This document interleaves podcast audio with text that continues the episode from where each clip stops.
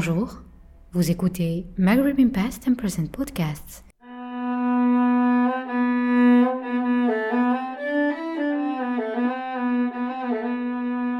Un espace dédié à l'histoire, la politique, l'art, la culture, la sociologie, l'anthropologie et bien d'autres sujets sur le Maghreb. Cet épisode a été enregistré au SEMA, à Oran, le 6 novembre 2019, durant le workshop Écriture, Mémoire et Histoire, organisé par le Centre d'études maghrébines en Algérie, le SEMA, et le Centre de recherche en anthropologie sociale et culturelle, le CRASC.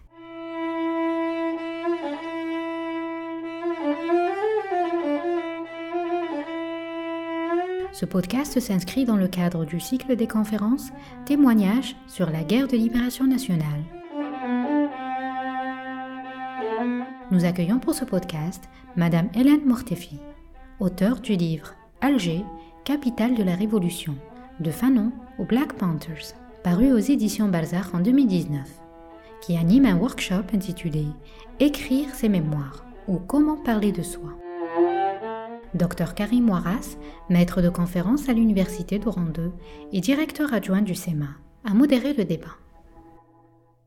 Je vous souhaite la bienvenue au SEMA, donc bonjour, donc merci d'être venu. Ce matin, ce n'est pas une conférence, c'est juste un workshop pour discuter euh, un peu euh, l'expérience d'écriture euh, qu'elle a eu à vivre, Hélène, ça veut dire elle va nous parler, pas de son histoire, mais elle va nous parler de comment elle a écrit son histoire. Hein. Donc, nous sommes chanceux aujourd'hui hein, d'accueillir ici euh, et maintenant euh, Hélène Mortefi. C'est vraiment un, témoin euh, presque unique, on va dire, de cette période justement des années 70 à Alger. elle a connu les Black Panthers.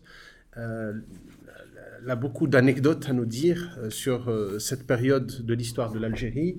Donc, Hélène Mortfi, comment la présenter C'est très difficile de la présenter euh, en quelques mots.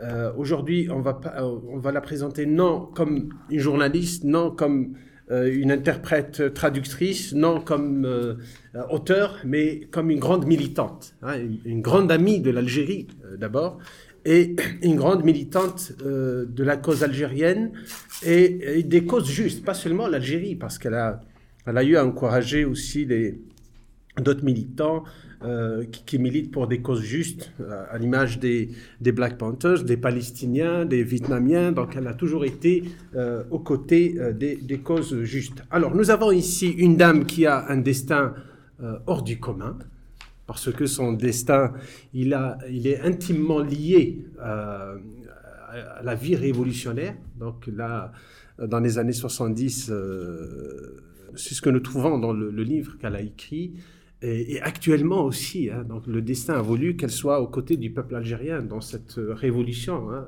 que nous vivons aujourd'hui. Euh, la première, je pense, la date capitale qui a fait, euh, qui a fait basculer euh, Hélène dans la révolution algérienne remonte à 1952, donc le 1er mai 1952. Donc elle a assisté au défilé du 1er mai euh, en France, où elle a vu les, euh, ouvriers algériens. Et, elle découvre la face cachée de la France, la face cachée du colonialisme.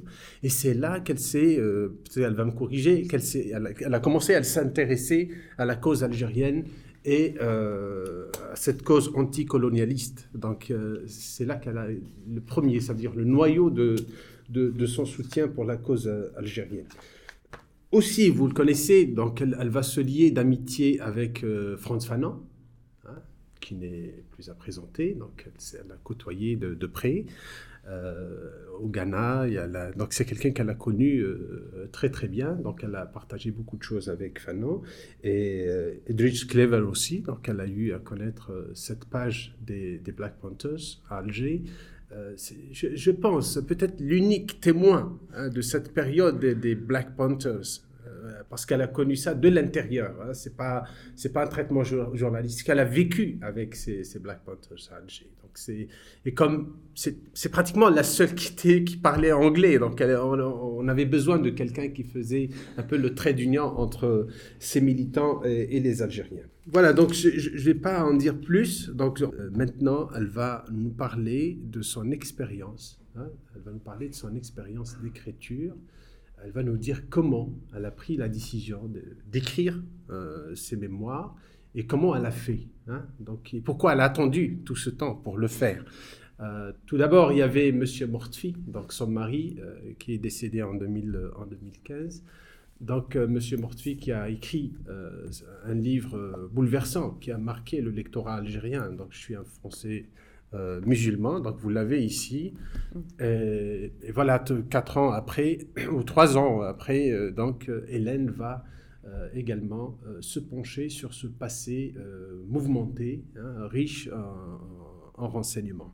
Voilà, donc vous allez échanger, parce que ça c'est un workshop, donc on va ça ne va pas se dérouler comme, comme une conférence formelle, donc elle va commencer à prendre la parole, dire un mot sur elle-même et dire un peu cette expérience. Après, il va y avoir un échange avec vous euh, si vous avez des questions sur, ce, sur les détails de cette expérience. Voilà. Merci beaucoup, Hélène, d'être venue. Merci beaucoup d'être là avec nous. La parole est à toi. Euh, je suis très émue. Hein? Ça me dépasse. Euh, moi, quand on m'a dit que je serai ici pour faire un workshop. Je l'ai pris au centre américain. Euh, c'est-à-dire qu'on travaille ensemble. Alors, euh, moi, je peux vous raconter comment j'ai fait, mais ensuite, peut-être, on travaillera ensemble. On, on, commencera sa mémoire. Hein. Alors, euh, personnellement, euh, je pensais toujours que je n'avais rien à dire.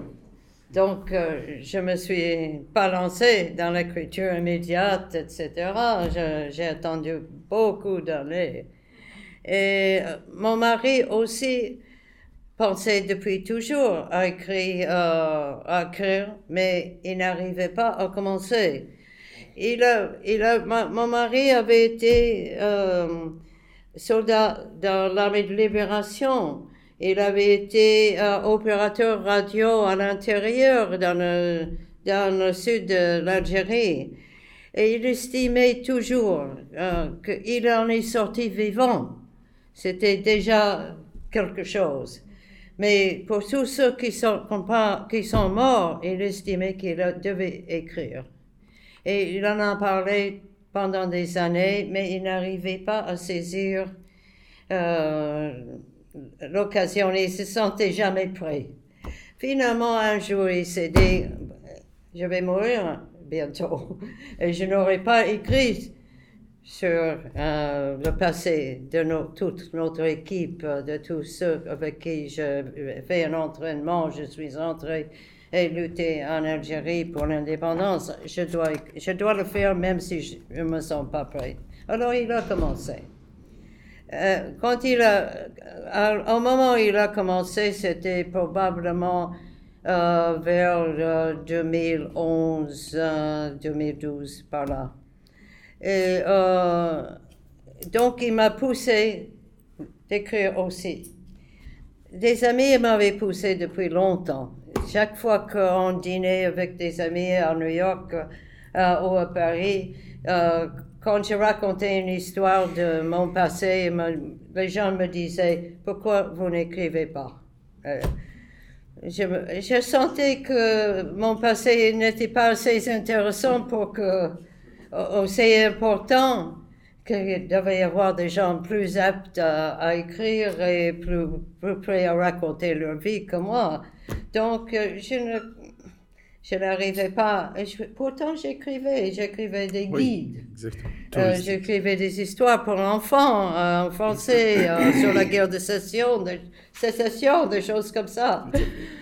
Mais bon, quand Mokhtar a commencé, j'ai commencé. Il m'a poussé beaucoup. Et lui, il, se mettait dans une pièce de l'appartement et moi dans une autre. Et le soir, on échangeait les notes. Et finalement, bon, euh, il a terminé. Il avait euh, auparavant essayé d'écrire un roman. Euh, il a présenté à Barzac. Et, Selma Halal lui a écrit pour lui dire pas de roman. C'est votre vie qui nous intéresse et on le voit à travers ce roman commencer. Alors il a commencé. Il a commencé et moi j'ai commencé. Alors, il faut avoir une idée. Pourquoi Qu'est-ce qu'il faut pour commencer C'est la première ligne, la première paragraphe qui est le plus difficile. Après, euh, ça, tout coule de ce, tout, tout de ce premier, cette première ligne ou ce premier paragraphe. Euh, il faut se dire qu'on a quelque chose à dire, on a une raison pour écrire, euh, on a un public, il faut déterminer pourquoi on écrit. Il faut déterminer ça. Une fois qu'on a, euh, on euh, décidé qu'on avait quelque chose à dire, il faut avoir un public en tête. Qui est son public? Est-ce que mon public était le public américain qui ignorait totalement l'Algérie la guerre d'Algérie, etc.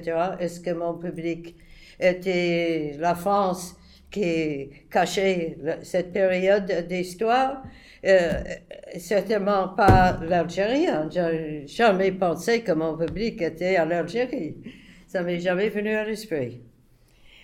En tout cas, Mokhtar a commencé et il a trouvé, il a trouvé un moyen pour commencer c'est-à-dire que, bon, je dois dire qu'il était, euh, il avait fait euh, l'école française. Il avait fait l'école de Blida, de, du lycée de Blida. Et il avait fait ensuite euh, l'université Alger et à Paris, il a fait trois, masters, etc. Donc il avait une façon française d'aborder euh, son bouquin. Il avait déjà il a écrit un résumé, pas un résumé, mais un, outline. Euh, un plan. Un plan, oui, c'est ça. Il a écrit un plan de, de livre. Et il a suivi régulièrement, consciencieusement, son plan. Moi, j'avais aucun plan. j'ai commencé, j'ai j'ai commencé, vous trouverez le début de mon livre à la fin. C'est-à-dire. Euh, j'ai commencé, je suis né en décembre 28, quelques mois avant le crash. Ça situe un peu moi et le monde à cette époque-là. J'ai écrit là-dessus euh, mes premières années, l'école primaire, l'école secondaire, l'université, etc., etc., jusqu'au jour où je suis euh, euh, devenue militante d'une organisation pour un gouvernement mondial, et puis les déboires que j'ai eus dans cette organisation, et puis je suis partie pour la France, car j'avais décidé de voir le monde. Alors, euh, quand euh, Verso, la maison de publication anglaise qui avait finalement décidé de me publier, a vu mon texte, ils m'ont tout de suite dit, oh, nous sommes une maison d'édition politique, euh, on s'en fout de votre enfance, votre adolescence. Il faut commencer politiquement. Alors, ils ont commencé politiquement, ils ont éliminé le premier chapitre. J'étais horrifiée. J'ai écrit tout de suite, j'ai dit non, c'est pas possible que les gens ne sauront pas qui a écrit ce livre. Ils ont dit, OK, ben, on le mettra à la fin. Donc, ils ont mis à la fin. Et finalement, je dois dire que je ne suis pas contre. je trouve que c'est plus dynamique leur façon d'envisager les choses. Et alors, donc, euh, j'ai appris le préface que vous avez peut-être tous lu. Euh, je commence avec euh, mon arrivée à Paris. Et effectivement, ça, ça, sort de moi en tant qu'individu et ça devient une période, une ville, une histoire. C'est pas moi, c'est l'histoire. Et je pense que c'est plus intéressant que, mon enfance. Mais euh, je, tiens, je, tenais, à mon enfance parce que j'estime que le, le, lecteur avait droit de savoir qui j'étais. Euh, qu'est-ce que, quelles, étaient les influences qui m'ont euh, formé. Que, voilà. Donc, euh, j'ai donc, mon livre commence avec la phrase Paris n'est pas une ville endommagée. Elle n'avait pas été détruite par les bombardements. Alors, c'est une toute autre histoire à partir de ce moment-là. Ça devient d'abord, ça, encadre euh, ce qui suit. C'est Paris, c'est euh, mes impressions quand j'ai connu la première fois les Algériens, quand j'ai vu le défilé du 1er mai de 52, etc. Ça me donnait un cadre plus, euh, plus réel, plus, plus intéressant et plus, euh, j'allais utiliser un mot anglais, grounded. C'était un départ qui avait un fondement. Voilà, c'est ça. Alors, euh, j'ai regardé ce matin chez mes amis euh, euh, Amara et Stéphanie euh, quelques livres de gens qui ont écrit des mémoires, comme Jean-Paul Moreau, comme Alice Amoum, que j'ai vaguement connu à l'indépendance. Hein. Il était un syndicaliste tête, euh, il était à la tête euh, à un certain moment de l'UGTA. Et j'ai regardé comment ils ont commencé. Alors, euh, Alice Amoum, les pays des hommes libres. Euh, il, y a, il, y a, une préface, etc. Et ensuite, il commence. Je suis dans la forêt. Je suis dans la forêt. Ça intrigue. Ça intrigue. Un petit papier sur la porte indique aux visiteurs où se trouve Katabiassine. Il ne parle pas de lui-même. Il commence tout de suite, il nous, présente euh, son ignorance. Je suis dans la forêt. Et puis, euh, tout de suite, Katabiassine. Alors, on va avoir sûrement euh, un portrait de Katabiassine de ce qu'il a écrit, etc. Ça, ça vous amène vers l'intérieur de son roman, euh, de son roman de sa vie. Et ensuite, j'ai regardé aussi Jean-Paul Moreau. Euh, c'est très différent. Il commence Je suis né à Oran, au, au cœur du très populaire quartier de la Marine, dans l'Algérie encore française des années de l'après-guerre. Ça situé la période, c'est la, Deuxième Guerre mondiale a pris fin, la guerre d'Algérie n'a pas commencé, et lui, il est enfant d'un quartier que je suppose euh, euh, espagnol, euh, où les immigrants souvent de la guerre d'Espagne se sont établis à Oran. Et voilà, c'est très différent, mais dans chaque cas, on voit cet, cet intérêt pour la période, pour euh, une histoire qui va venir, qui n'est pas seulement personnelle. C'est une histoire, c'est une histoire aussi. Euh, voilà. Euh, je pense que je peux aussi vous dire, avant avant le projet que j'avais, qui était de vous faire travailler, euh, ils vont travailler. Amener du papier pour que vous puissiez écrire. C'est dans l'esprit d'un workshop américain.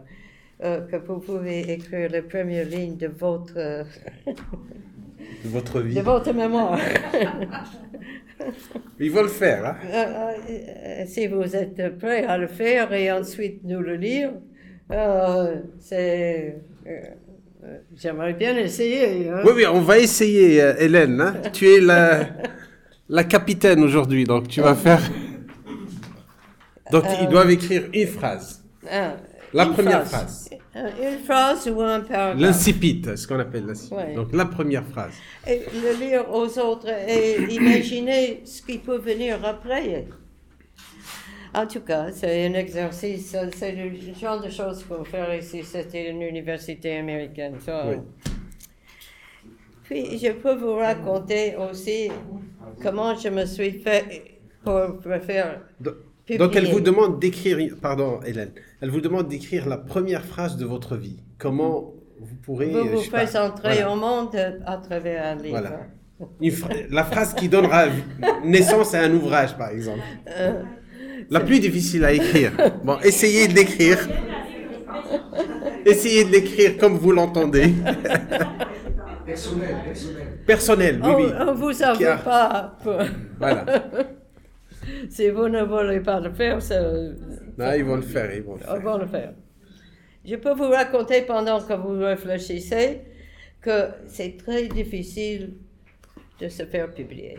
Très difficile. Il faut des contacts. Croyez-moi. Moi, j'ai écrit euh, mon, mon texte.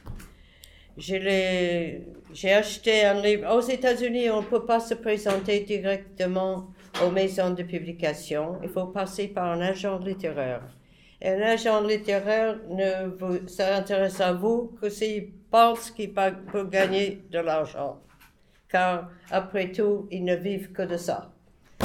Et prennent un pourcentage sur les ventes.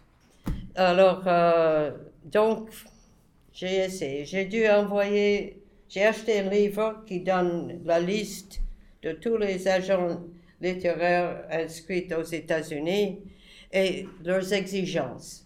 Certaines demandent euh, une phrase, certaines demandent un chapitre, certaines demandent trois chapitres, certaines demandent un résumé. En tout cas, ils ont leurs exigences et il faut répondre exactement aux exigences de chacun. Alors, j'ai dû envoyer à 60. J'ai dû envoyer, j'ai envoyé par groupe de 10. Quand je ne recevais pas de réponse ou une réponse négative, je passais aux 10 suivantes. J'ai dû envoyer un 60. Et, fi- et finalement, sur ces 60, il y avait un mec qui a dit, je vais essayer. Je ne vous donne pas de contrat, mais je vais essayer. Alors, il a envoyé à trois maisons d'édition. Et les trois maisons d'édition ont dit, c'est tr- euh, dit, c'est très intéressant, mais les mémoires ne se vendent pas. Merci beaucoup. Donc, euh, il m'a laissé tomber. Alors, ensuite, euh, j'ai un ami journaliste américain qui s'intéresse beaucoup à l'Algérie, qui s'appelle Adam Schatz. Et Adam écrit souvent pour le London Review of Books, pour le New York Review of Books, Il est venu pour le. New Yorker, etc. Alors, Adam m'a dit, pourquoi on ne sait pas de faire publier un article dans le London Review of Books? Je vais écrire au, euh, au rédacteur en chef et ce qu'il a fait. Le rédacteur en chef a dit qu'il nous envoie son article, on verra. Donc j'ai écrit un article sur mon expérience en Algérie, mon expérience avec les panthères, etc. Et ils l'ont publié. Du coup, j'ai eu deux euh, propositions anglaises de publication de livres. Et j'ai accepté Verso euh, parce que Verso publie non seulement en Angleterre, mais aux États-Unis, à New York. Et euh, ce livre est sorti. Et il y avait un certain intérêt. Ils m'ont organisé une tournée. Je suis allée en Californie, à Los Angeles, à San Francisco. J'ai présenté le livre. Le livre commençait à se vendre. Alors je me suis dit, tiens, peut-être j'essaierai en France. Alors j'ai dû, je ne sais pas combien euh, de lettres j'ai envoyées à les euh, maisons d'édition françaises. Et soit ils n'ont pas répondu, soit ils, ils ont répondu négativement Négativement. disant c'est pas dans le cadre de nos préoccupations. C'était en général ce qu'ils ont écrit. La réponse. Alors, euh, ça aussi, c'était par des jeunes, euh, des jeunes, euh, des jeunes de gauche en France. Une amie euh, que je connaissais de longue date parce que je connaissais son grand-père, l'a lu en anglais. Alors, elle a montré à son copain, son copain l'a montré au groupe de, gens de gauche, et il y en avait un qui connaissait la fabrique, Eric Hazan. Donc, ils l'ont présenté à Eric Hazan. Et tout ça, c'est par hasard? Euh, et Eric euh, m'a rencontré dès le lendemain d'avoir euh, lu le livre. Il m'a, on a parlé au téléphone et il m'a donné rendez-vous dans un café. Et la première chose qu'il m'a dit, il s'est mis debout et il a dit, et il m'a embrassé et il a dit, je te publie. Ah, voilà. C'était extraordinaire. Donc, euh, et ça a eu certains succès. J'ai fait des tournées en France. Les gens ne savent rien de la guerre d'Algérie. Euh, c'est incroyable. C'est une page noire, une page euh, inexistante dans leur, dans leur instruction, leur éducation. Ils ne savent rien. Alors, ils sont venus m'écouter. Seulement ah, je pense hein, que je ne suis pas française et je ne suis pas algérienne. Euh, je suis soi-disant neutre, je suis américaine. Alors, euh, voilà, ils m'ont écouté. Euh, j'ai eu plusieurs tournées en France où vraiment des gens sont venus, les salles sont pleines, ils ont posé des questions et, et, et pas exactement il n'y avait pas d'hostilité, au contraire, c'était des questions pour savoir, en savoir plus. Et voilà, et puis... Euh, les plateaux de télévision aussi ah. Les plateaux de télévision Ah oui, bien sûr. La télévision, la radio, euh, les interviews dans les magazines, euh, Libération, France... Euh, observateur, etc. Tout le monde a publié. Même elle a publié euh, euh, une, petite, une petite notice de l'existence du livre. C'est incroyable, ça me dépasse. Et puis finalement, Barzac en Algérie a, publié, m'a invité aussi là. Et, J'étais invité officiellement, je suis encore euh, sous le coup de, choc. Alors, l'exercice Alors, voyons voir maintenant. Tu veux savoir qu'est-ce qu'ils ont écrit sur leur vie Allez. Euh, qu'ils se, mettent, se mettent à nous. Euh, ah, ils vont nous dire leur phrase maintenant. Alors, involontaire ou involontaire? Madame René. I was born in Tlemcen, in the Maghreb, Maghreb. Uh, it means the place where the sun sets. Uh, what was the last part of it? Uh, it? means when the sun sets. Le coucher de soleil. Ah oui. Ah oui. Ah bon. Oui, c'est bien.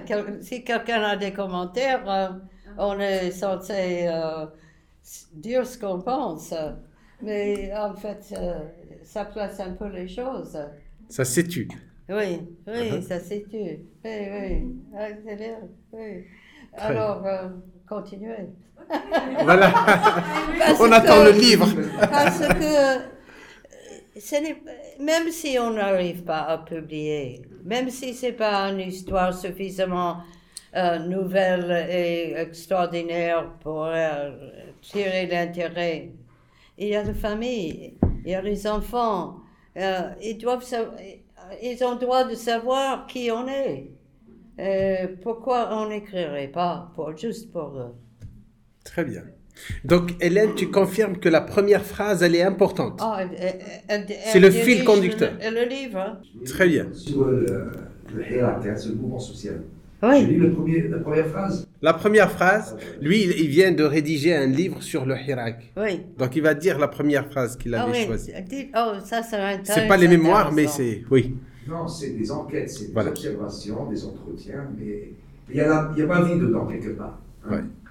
J'avais écrit au départ une phrase ma double étrangeté en France, ma double étrangeté en France et en Algérie m'a aidé à comprendre finement les pulsions de la société. Mais double étrangeté, émigré en La double France. étrangeté. Double étrangeté. J'étais Ouais. étranger ici et là-bas. Oui, oui. Très Et bien. puis la phrase de mon livre, c'est J'ai pris à bras le corps mon rêve de sociologue pour tenter, pour tenter de comprendre finement le mouvement social en Algérie du 22 février 2019. C'est-à-dire le rêve. Oui, Voilà. oui, oui. Oui, oui. Voilà. Oui, c'est- ça ouvre euh, vraiment la porte euh, aux événements.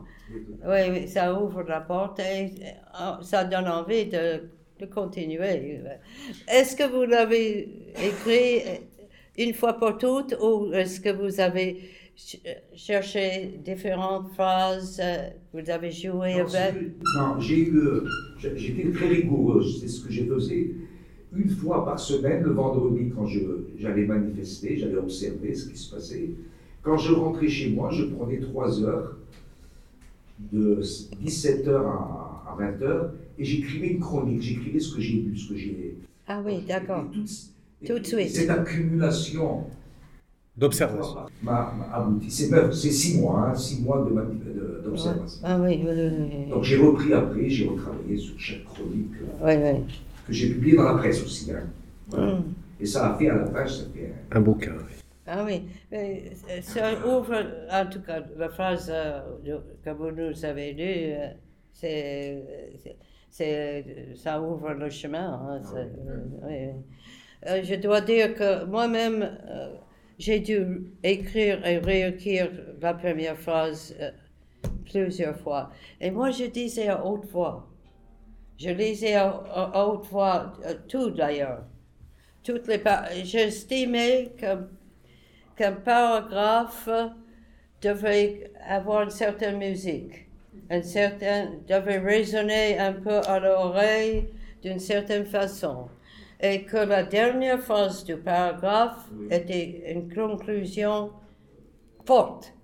Et euh, j'estimais aussi qu'il fallait éliminer les adjectifs et les adverbes. Il fallait que les phrases se tiennent avec un verbe fort et euh, euh, nous amener à la prochaine phase. euh, Que des, des mots euh, ajoutés, euh, non, c'est, on n'est pas des poètes. Oui. On n'est pas forcément des poètes. Si on veut écrire de la poésie, euh, on veut décrire la nature, etc., c'est, autre chose. Mais si on veut raconter une histoire, euh, il faut, faut y aller directement. Oui. Et Hélène, euh, juste pour profiter de ce que tu viens de dire maintenant sur le- la langue, ce livre, tu l'as écrit doublement, en fait, deux fois. Tu l'as écrit en anglais et tu l'as écrit en français. Oui, non, c'est une traduction. Moi, j'ai traduit de la- de l'anglais en Mais c'est toi qui as traduit. Oui, oui. C'est toi qui l'as fait. Ouais, voilà. ouais. Donc c'est pas un traducteur. euh, ça Ah, dire- non, c'est pas un traducteur. Voilà, elle l'a écrit en anglais et en français. J'ai fait Donc ça doit être deux, deux français, hein. expériences différentes. J'ai fait corriger par des Oui, amis oui, oui, bien français hein, des, fautes. Mais la première version, c'est vous-même qui l'avez Ah, oh, écrit. oui, oui. Voilà. En anglais et en français. Oui. Et quand, euh, quand la fabrique a décidé de, euh, de le publier, ils ont, ils ont, mis, ils ont mis un éditeur euh, sur le texte qui a fait des suggestions pour améliorer la langue. Mais c'est tout. C'est améliorer la langue. Ils n'ont pas changé quoi que ce soit. Très bien. Une autre, Monsieur Ami. Ben, je dis que. Je me passais par la tête comme ça. Oui. Raconter une vie, loin d'être euh, une banalité, a quand même le mérite de rompre le silence. Euh, Raconter une vie euh, mérite, a le mérite, Loin d'être une banalité, oui, loin d'être une banalité, loin d'être une a le banalité, mérite a le mérite, de rompre le silence ah oui. l'ombre oui. et le silence, oui, Oui. et parfois l'oubli. et parfois l'oubli. Pourquoi? Parce que euh, quand on écrit, on apporte, sans le vouloir, un éclairage sur, et dans le contexte algérien, Hum. un éclairage sur les noms. Oui. Et il se trouve que ces non-dits constituent ce qui est de plus essentiel à dire. Donc, votre visite et votre témoignage. Moi, je le considère comme, euh, dans la vie personnelle, comme une contribution à l'écriture de l'histoire de ce pays. Merci. Oui. Voilà. Oui, c'est beau, euh, c'est c'est beau sa première phrase. Oui, oui. C'est oui. beau, euh, c'est beau. votre Elle dit, elle est belle, euh, ta première phrase, elle est belle. Oui, c'est très beau. Bon. Oui, Il a, il, il a envie de s'exprimer, mais il n'ose pas. oui. Justement. envie de On est tous pareils. De, de se manifester, il ne peut pas. Oui, Et parfois, il suffit, tout simplement, de le laisser oui. parler. Ouais. Et euh, ça peut contribuer à bousculer certaines vérités, entre guillemets. oui. Oui, sans conférence, sans rien. C'est. Et euh, donc, euh, aboutir à ce Oui. pourquoi, ce à quoi vous avez consacré votre vie. La vérité. Ouais. Encore peut-être une phrase ou deux Je ne sais pas si. Vous avez écrit Je- quelque chose Madame, une phrase. Oui, Oui. la phrase. Allez, Soraya. Ouais. Alors aujourd'hui, Aujourd'hui, j'ai décidé de la chasser de ma tête. attendez, j'ai décidé de la chasser de ma tête. Voilà. Cette petite ville romaine Cette petite ville romaine qui me hanta longtemps. qui me hanta longtemps. Oui, voilà. Celle qu'on appela jadis Cartina Celle qu'on appela jadis dans le passé Cartina et qu'on Ah nomme aujourd'hui Ténès. et qu'on nomme aujourd'hui Ténès, à côté de Schlef. Ah oui, Voilà. d'accord. Voilà. Oui, c'est. C'est tué. euh, Oui, ça situe et ça. Oui. Et ça, ça nous amène tout de suite à, savoir, à vouloir savoir qui, sont, qui est ce, qu'est-ce que ce, ce- ce qu'a été ce, cette, Cette ville. dans le passé et ce que cette ville est aujourd'hui. aujourd'hui. Oui, et la personne qui parle de cette ville surtout. riche, oui, oui. Oui. Merci Soraya. Oui. Parfait. Ah oui. Julieta. Eh, euh, L'ami qui, qui va nous lire sa phrase Alors, elle, elle fait est une- d'Argentine. Voilà, elle vient d'Argentine, donc elle fait une thèse sur les femmes révolutionnaires algériennes. Oui, exactement. Et je l'ai rencontré au Glycine à Alger, Exactement. à table. Ouais. Le soir, on discutait tous, tous. Il y avait plusieurs chercheurs qui étaient là, on discutait. Et elle m'a dit qu'elle serait là aujourd'hui. Oui. Julieta. Bon, alors, je dois traduire en espagnol-français, mais Ah, ouais, oui. bon, ça, c'est très difficile. La première phrase, alors je dis Ah, Euh, Ma curiosité m'a mené à vouloir connaître des histoires de tous les temps et de toutes les régions du monde. C'est pourquoi je suis devenue historienne. Raconter les histoires des autres m'a toujours fascinée, mais aujourd'hui, à ma grande surprise, je dois raconter ma propre histoire. oui. Tu as, tu as entendu Oui. Ah oui. Très bien. C'est bien. Voilà. Oui. Parfait. Oui, euh, et ça nous amène à savoir un peu qui il est, mais aussi qui sont ces gens qui l'intéressaient tellement. y Les autres. compris Les, les, euh, les femmes algériennes du passé. Oui, oui, oui. J'ai une question. Est-ce qu'on peut poser des questions? Oui, maintenant, donc on arrête avec les questions, enfin avec les phrases. Je pense qu'ils ont tous des, Oui, des oui, phrases. tout le monde a compris. Maintenant, on attend les livres, donc euh, vous êtes sur la bonne voie. Vous allez tous passer ici. Maintenant, ils vont poser des questions sur ton expérience peut-être d'écriture ou cette aventure éditoriale. Euh, on ouvre la discussion à la salle. Oui, Monsieur Abdul. Ben, C'est la mémoire, parce que vous avez travaillé sur la. Vous êtes souvenu des, choses. Cette mémoire, elle est toujours, moi aussi, c'est la même chose. Elle est sélective, la mémoire. Il y a des choses qu'on retient et des choses qu'on ne retient pas. Est-ce que c'est pas risque? choses qu'on ose et qu'on n'ose pas non, oh, Est-ce aussi. qu'il n'y a pas un risque Oui. Est-ce qu'il n'y a pas une C'est-à-dire quelque que, que moi, pour moi, toute cette expérience algérienne, depuis le jour où j'ai rencontré Fanon, le jour où je suis entrée au bureau algérien de New York, euh, où j'ai rencontré Abdelkader Chandeli, ma, ma ma rencontre avec euh, Mohamed Sanoun, etc. Tout ça était tellement différent de la vie que j'avais menée jusque-là. C'était des photos qui sont là-dedans et qui ne sont jamais parties. Je vois exactement, comme si c'était hier, France Fanon sur le campus de l'université d'Accra. Je le vois. Et je ne sais pas, ce- euh, je sais pas ce que j'ai fait avant-hier. Je ne peux pas me rappeler. Je ne sais pas quand je sors d'ici. euh, Je ne me rappellerai pas euh, euh, tout ce qui s'est passé. Mais cette- ce passé-là, c'était Ancré. c'est comme un- une photo permanente. Euh, je vois le, visa- le visage de euh, Mohamed Ben Yahya, etc., dans le bureau de New York. Je le vois très, très bien. Je le vois dans la rue de New York. quand, euh, Sanoun et Ben Yahya et moi, euh, on allait dans des petits cafés de Greenwich Village voir les films de euh, Charlot, etc., et écouter les gens parler politique. Oh, ce sont des, des images et des, des événements inoubliables pour moi. C'est D'ailleurs, on le fort, voit. C'est très fort. On le voit dans le livre, il y a une aisance. Quand tu, parles de ça, c'est très très facile Oh, pour toi. c'est que je le vois. Non, c'est vrai, quand on lit le livre, Et on vous sent pas l'effort en fait. euh, Il n'y a pas l'effort. Venu événements de ça. la vie qui sont imprimés Oui. comme. euh, euh, oui. C'est, de l'or. C'est de l'or qu'on a dans la tête.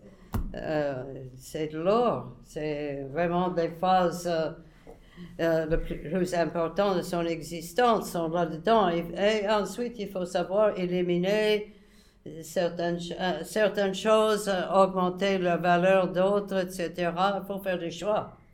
Parce qu'on ne raconte pas tout. Euh, on fait des choix. euh, parce qu'on a une idée en tête. hein. alors, on fait des choix. Très bien. Euh, Lisa, tu as une question? Uh, and perhaps more of an observation than a question, with your permission. Ouais. Uh, for the value of the memoir, and particularly for, uh, because in US history, there are certain forms of speech that have a legal status. Those people who gave sworn testimony before the House Committee on Security about the Panthers are considered to have been speakers of truth in a certain legal and administrative sense. But your memoir offers a very different view of the organization, of its personnel, of their activities, and so forth. So the, the memoir has great value. Thank you. Thank you. Thank you. Bien. Euh, En fait, elle dit juste que les, les mémoires, ils ont une grande valeur parce que le point de vue euh, de Hélène, il est différent des, points de- des autres points de vue qui ont parlé de cette période de l'histoire, surtout les Black Panthers, par exemple. Donc, il y a, il y a un témoignage très, très, euh, d'une grande valeur. Voilà. Moi, je, je les ai vus euh, à- quand ils sont arrivés à Alger. euh, je les ai vus comme, comme, mes camarades concitoyens. J'étais heureux de heureuse de pouvoir les aider. C'était la première fois de ma vie que j'ai eu l'occasion vraiment euh, d'entrer en contact avec la population afro-américaine et euh, de les aider. Et voilà, Eldridge Cleaver était devant moi. Alors, euh, c'était, vous ne pouvez pas imaginer ça aussi, quel impact ça avait sur... euh, je les ai vus travailler, je les ai connus, certains mieux que d'autres, mais je les ai vus travailler. Et j'ai vu, j'ai vu leur organisation. C'était incroyable. C'était, ils, ils organisaient leur bureau un peu comme à l'armée américaine. C'est-à-dire que quel- euh, y avait quelqu'un, soit Don Cox, soit Eldridge, qui établissait un ordre de jour pour chacun. Exactement. Alors, euh, il fallait accomplir euh, ce, qui, ce qui était décidé. Les uns faisaient des discours, les autres téléphonaient à New York ou à San Francisco, etc. Euh, certains allaient acheter à manger, certains allaient, euh, ils ont décidé qui allait faire la cuisine ce jour-là, etc. C'est très bien organisé. Et euh, ils avaient beaucoup de, beaucoup de problèmes. Ils avaient des problèmes d'argent, ils avaient des problèmes de la langue. Euh, ils avaient le problème d'entente, des problèmes de- d'entente entre eux, euh, entre eux et les États-Unis, d'avoir un, euh, d'avoir euh, un contact réel. Euh, C'était difficile parce que le- euh, c'était avant l'Internet, n'oubliez pas. Hein? Il n'y avait pas l'Internet, il n'y avait que le téléphone pour euh, être en contact. Le téléphone ou, la plume. Et la plume, ça prenait deux semaines pour arriver jusqu'à New York ou à San Francisco. Et, euh, euh, donc, euh, il téléphonait. Combien, combien de personnes euh, écoutaient ces conversations? En Algérie, euh, le- le- pour, téléphoner à New York, ça passait pour, par Paris et Londres. Euh, alors, euh, ils étaient très, euh, ils étaient très euh, euh, conscients du fait que c'était- communication. Alors, ils essayaient d'inventer euh, un langage euh, impénétrable. C'était peut-être impénétrable, peut-être pas impénétrable, mais ils ont essayé. Et ils téléphonaient continuellement, et c'est le gouvernement algérien qui paye tout ça. Voilà. Il, paye, il leur donnait un villa, il leur donnait euh, le- les moyens, ils donnaient une mensualité, il leur donnait une plateforme, il leur donnait la possibilité de documents pour voyager, etc. C'était, euh, il y avait euh, peut-être pas un contact personnel à cause de, langue, de la langue. Euh, il ne parlait ni français ni arabe, mais euh, il y a aussi une différence euh, de- d'approche, de, façon de travailler, etc. Mais, mais quand même, l'Algérie a soutenu. Donc, ils n'ont jamais été chassés. Non. Voilà, ça, c'est je- le détail qu'elle apporte. Ils n'ont pas été chassés. Elle est témoin. voilà. Ils ont attaqué Juan Boumedienne. Euh, ils ont écrit une lettre ouverte pour d'attaquer- pour avoir rendu un million de dollars euh, des pirates de l'air euh, à la compagnie d'aviation, mais ils ne pouvaient pas faire autrement. Oui. Écoutez, c'est, normal. Et les Algériens euh, n'ont pas été contents que Eldridge a écrit cette lettre ouverte et ils l'ont interrogé, etc. Ils ont, ils ont montré leur mécontentement en euh, attaquant per- euh, le villa où ils habitaient, euh, etc. Mais ils ne sont pas allés jusqu'à les renvoyer. Jamais. Et s'ils sont partis, c'est parce que aux États-Unis, l'organisation s'était divisée en deux et euh, était vraiment euh, affaiblie par les attaques, non seulement par les attaques du FBI, mais par des mauvaises décisions aussi prises par les Panthères aux États-Unis. C'était ça l'essentiel de, de l'affaiblissement de l'organisation. C'était là-bas, pas ici. Et euh, euh, ici, finalement, les, les, Al- les Algériens ont fermé leur bureau pendant un jour et une nuit. Et puis, ils ont. et jamais ils l'auraient renvoyé, jamais. Euh, J'imagine, hein, je ne suis pas experte en la matière, mais j'imagine que parmi les mouvements de libération qui avaient des bureaux ici, qui travaillent ici, qui utilisaient euh, tous les moyens de l'Algérie, ils avaient euh, des documents de voyage, ils avaient la possibilité d'interviewer à la radio, à la télévision, etc que parmi toutes ces organisations, il y avait beaucoup d'incidents. Il n'y avait pas que les Panthères Noirs qui avaient eu quelques incidents avec le gouvernement algérien. Mais je crois que les Algériens de l'époque avaient décidé qu'il fallait les laisser faire. Et il ne fallait pas intervenir. Bon, ils ont intervenu avec les, avec les Panthères, mais ils ne les ont pas renvoyés. Et j'imagine qu'avec d'autres mouvements de libération, il y avait des, des incidents de toutes sortes. Oui. Et ils ont décidé qu'ils ne pouvaient pas intervenir, que ce serait, euh, euh, ce serait une marque euh, contre le- l'accueil qui est réservé aux organisations. Laisser faire les. euh, il fallait les laisser faire. Ça. Tu parlais de, des deux avions détournés par les Black Panthers. Je pense que c'est ces deux incidents qui ont fait qu'il y a eu un froid entre les Black Ouais. Panthers, mais ils ont juste, euh, ça veut dire, empêché les Black Panthers de ramener l'argent. Oui, C'était cela. Mais les l'air ont été accueillis, ont euh, eu droit d'asile ici.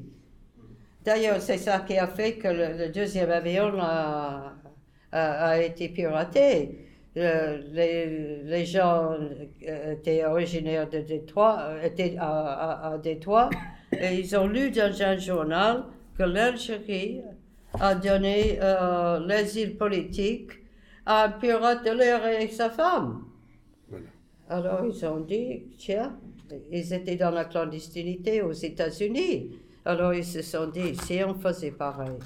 Et ils l'ont fait, mais ils n'avaient pas vu que l'Algérie a rendu les 500 000 dollars Voilà. euh, à la compagnie d'aviation. Très bien. Bob?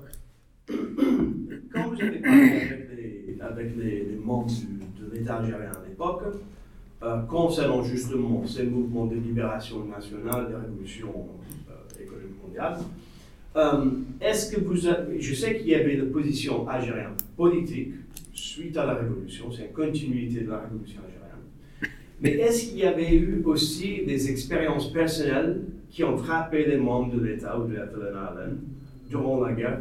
Je parle des expériences Malg euh, avec le colonel Dib au Caire ou les expériences qu'ils ont eues peut-être à Harimau en Tunisie ou des expériences qu'ils ont eues au Maroc qui ont fait qu'ils savaient par par des, par des, des- expériences personnelles qu'il fallait les laisser, Je pense que euh, la vraie influence la plus importante, c'était le livre de Franz Fanon.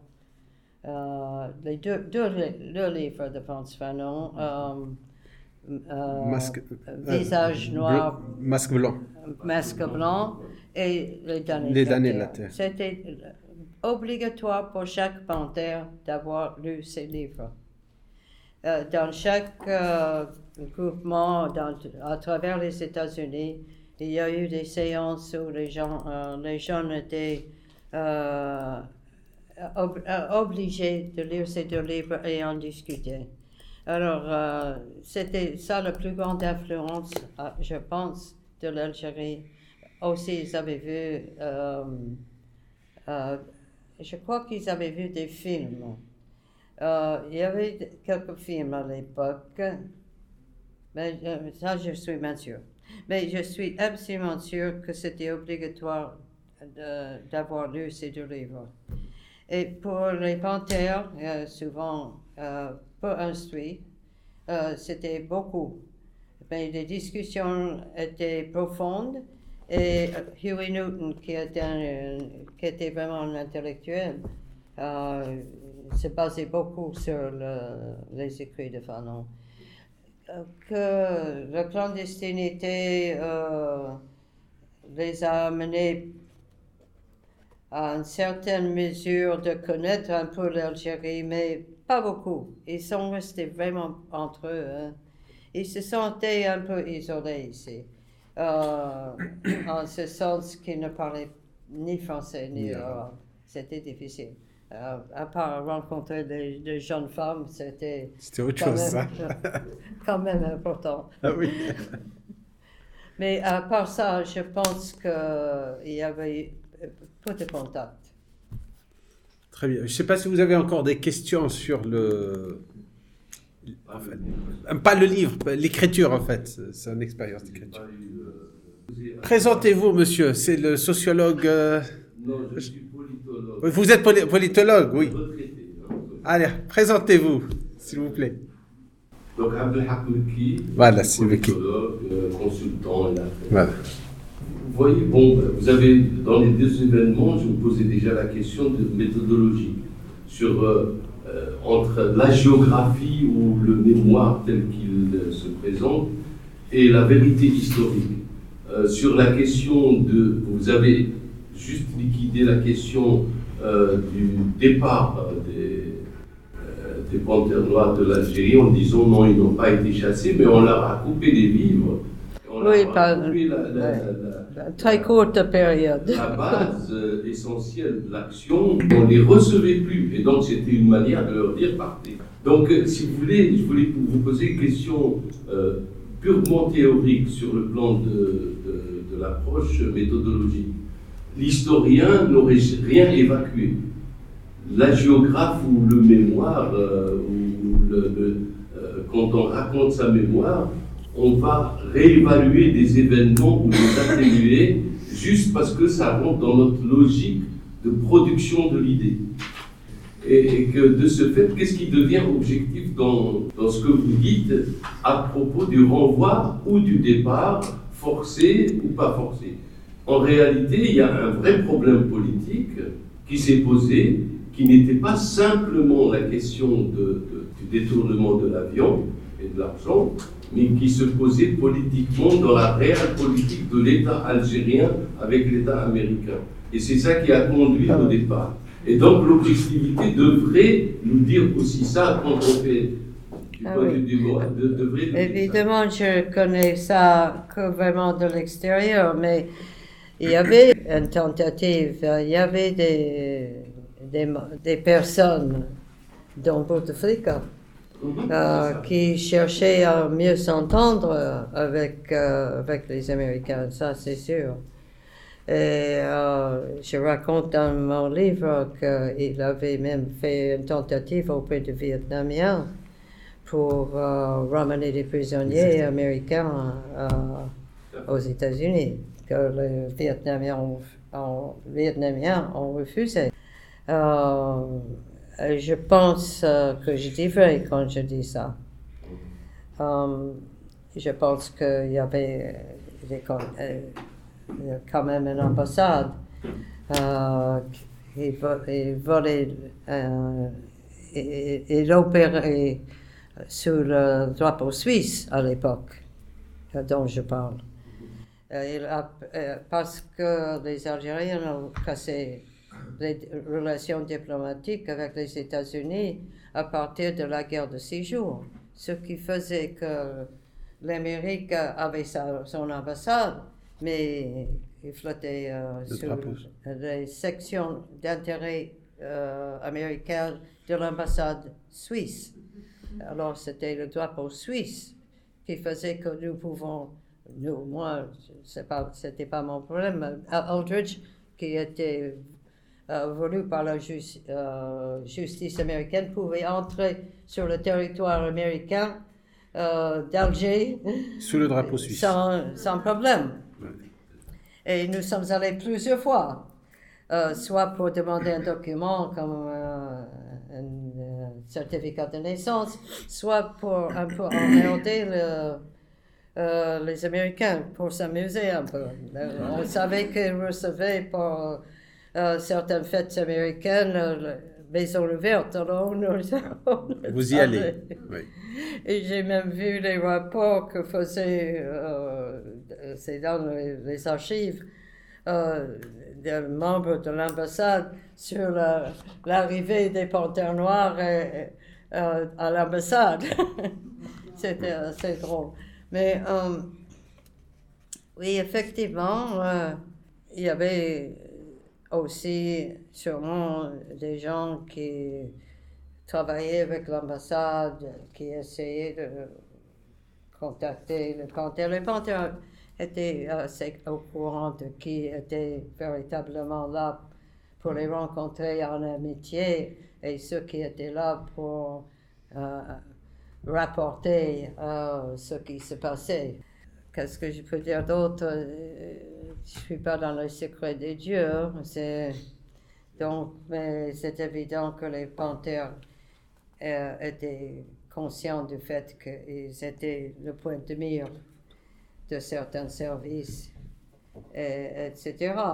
Ils ont, ils ont euh, par exemple, euh, ils ont, ils ont, ils ont osé, ils ont osé faire de, de l'apprentissage des maniements, euh, de, des armes pour les Sud-Africains, pour les Zimbabwéens, etc. Et, parce qu'ils étaient, euh, disons, du monde très moderne. Et euh, ils avaient un avantage sur, euh, sur les, les, gens de langue anglaise des mouvements de libération. Ils s'en rendaient compte et ils essayaient de leur montrer des mécanismes qu'ils pouvaient utiliser dans leur, dans leur guerre de guérilla, etc. Mais je, voilà. Merci, Hélène. Je pense que euh, Mokhtar et ses camarades euh, étaient prêts à donner leur vie. Hein. Ils, ne pensaient pas sortir vivants. Et c'est un témoignage très important parce que c'est rarement dans l'histoire d'un individu qu'il a l'occasion de, de, prendre une telle décision. D'ailleurs, euh, il raconte que quand il était au, Maroc, il cherchait à entrer dans la laine et il a trouvé un boulot dans une lycée. Et ses camarades euh, euh, un de ses camarades et lui ont fait une demande d'entrée à la À l'époque, on pouvait euh, remplir un formulaire. Et il l'a fait. Et le jour où quelqu'un est venu pour lui, dire c'est aujourd'hui que tu pars, il y a une troisième personne qui voulait venir et c'est lui-même qui lui a dit mais il faut réfléchir parce qu'il savait qu'il pensait qu'il allait à la mort. Il pensait qu'il allait à mort, mais ça valait tout pour lui.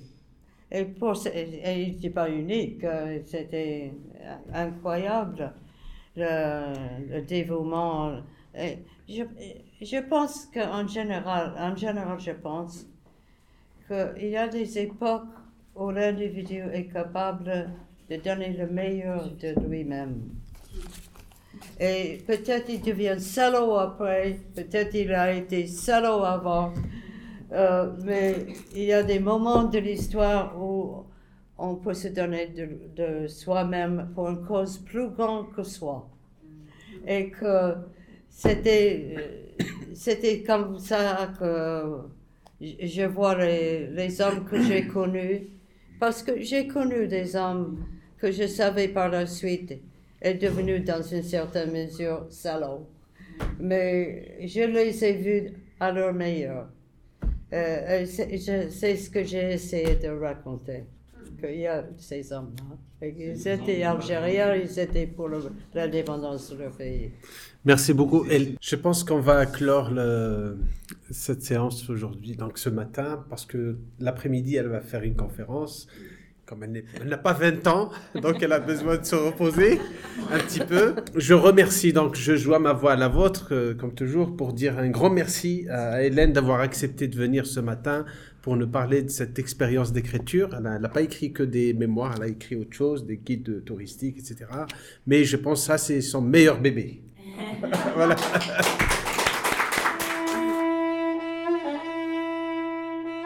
Merci pour votre écoute. D'autres épisodes sont disponibles sur notre site web www.themaghribpodcast.com ainsi que sur iTunes et Podbean. Pour recevoir plus d'informations sur nos podcasts, veuillez visiter notre page Facebook Maghreb in Past and Present Podcasts.